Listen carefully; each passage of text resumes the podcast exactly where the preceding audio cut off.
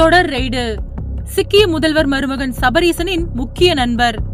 பரபரப்பான தகவல்கள். ரெய்டுல வசமா சிக்கின முதல்வர் மருமகன் சபரீசனோட நெருங்கிய நண்பர் பத்தி தகவல் வந்திருக்கு.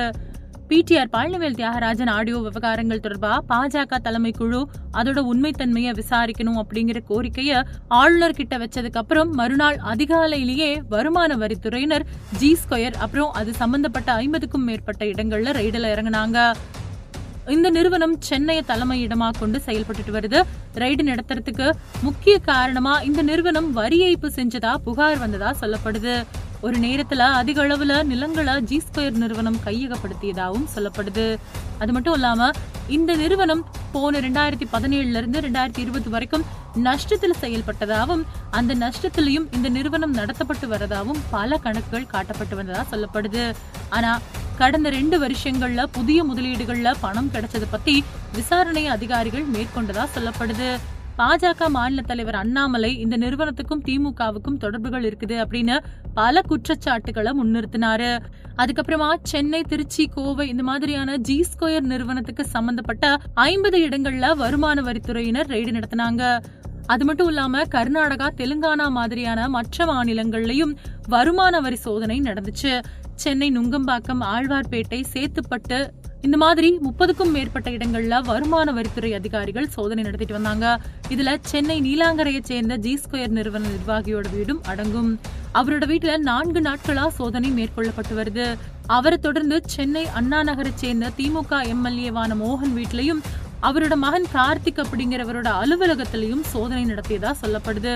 இந்த சோதனையில முக்கிய ஆவணங்களை அதிகாரிகள் எடுத்துட்டு போயிருக்கிறதாவும் சீக்கிரத்திலேயே அவங்க நடத்தின சோதனை பத்தின முழு விவரத்தையும் அறிக்கையா வெளியிடுவோம் அப்படின்னு வருமான வரித்துறையினர் சொன்னதா பல தகவல்கள் சொல்லப்படுது.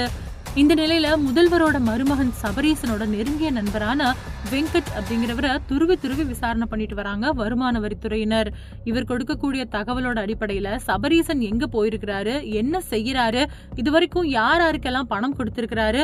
யார் யார்கிட்ட இருந்து பணம் வாங்கியிருக்காரு? அவரோட சொத்துக்கள் எங்க இருக்குது? ஜி ஸ்கொயர் நிறுவனத்தின் மூலமா அவர் செஞ்ச ஊழல் பணம் எவ்வளவு? அது மூலமா அவர் சம்பாதிச்ச சொத்து விவரம் எவ்வளவு? எங்கெல்லாம் சொத்து வாங்கியிருக்கிறாரு? அதை யார் யார் பேர்ல எல்லாம் எழுதி வச்சிருக்கிறாரு அப்படின்னு வருமான வரித்துறையினர் துருவி துருவி அவரை விசாரணை பண்ணிருக்காங்க அவங்க விசாரிச்ச விசாரணைகள்ல இருந்து பல விவரங்கள் அவர் வருமான வரித்துறையினருக்கு கொடுத்ததா தெரியுது. இந்த தகவலை மூத்த பத்திரிகையாளர் சவுக்கு சங்கர் தன்னோட ட்விட்டர் பதிவுல வெளியிட்டிருக்காரு. இந்த விசாரணை சமயத்துல முதல்வர் ஸ்டாலின் டெல்லிக்கு போனது வேற பல விமர்சனங்களை எழுப்பியிருக்கு. அது மட்டும் இல்லாம சென்னையில நடக்கிற அரசு நிகழ்ச்சி ஒண்ணுக்கு குடியரசுத் தலைவர் திரௌபதி முர்முவை அழைக்க போயிருக்கிறாரு.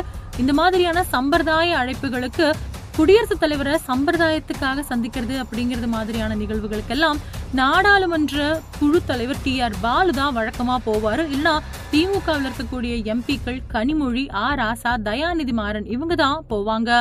ஆனா முதல்வரே இந்த தடவை அழைப்புதலை எடுத்துக்கிட்டு டெல்லிக்கு போய் குடியரசுத் தலைவரை பார்த்துட்டு வர வழியில நிதியமைச்சர் நிர்மலா சீதாராமனை சந்திச்சது இப்போ சர்ச்சையை மட்டும் இல்லாம சந்தேகத்தையும் எழுப்பியிருக்கு.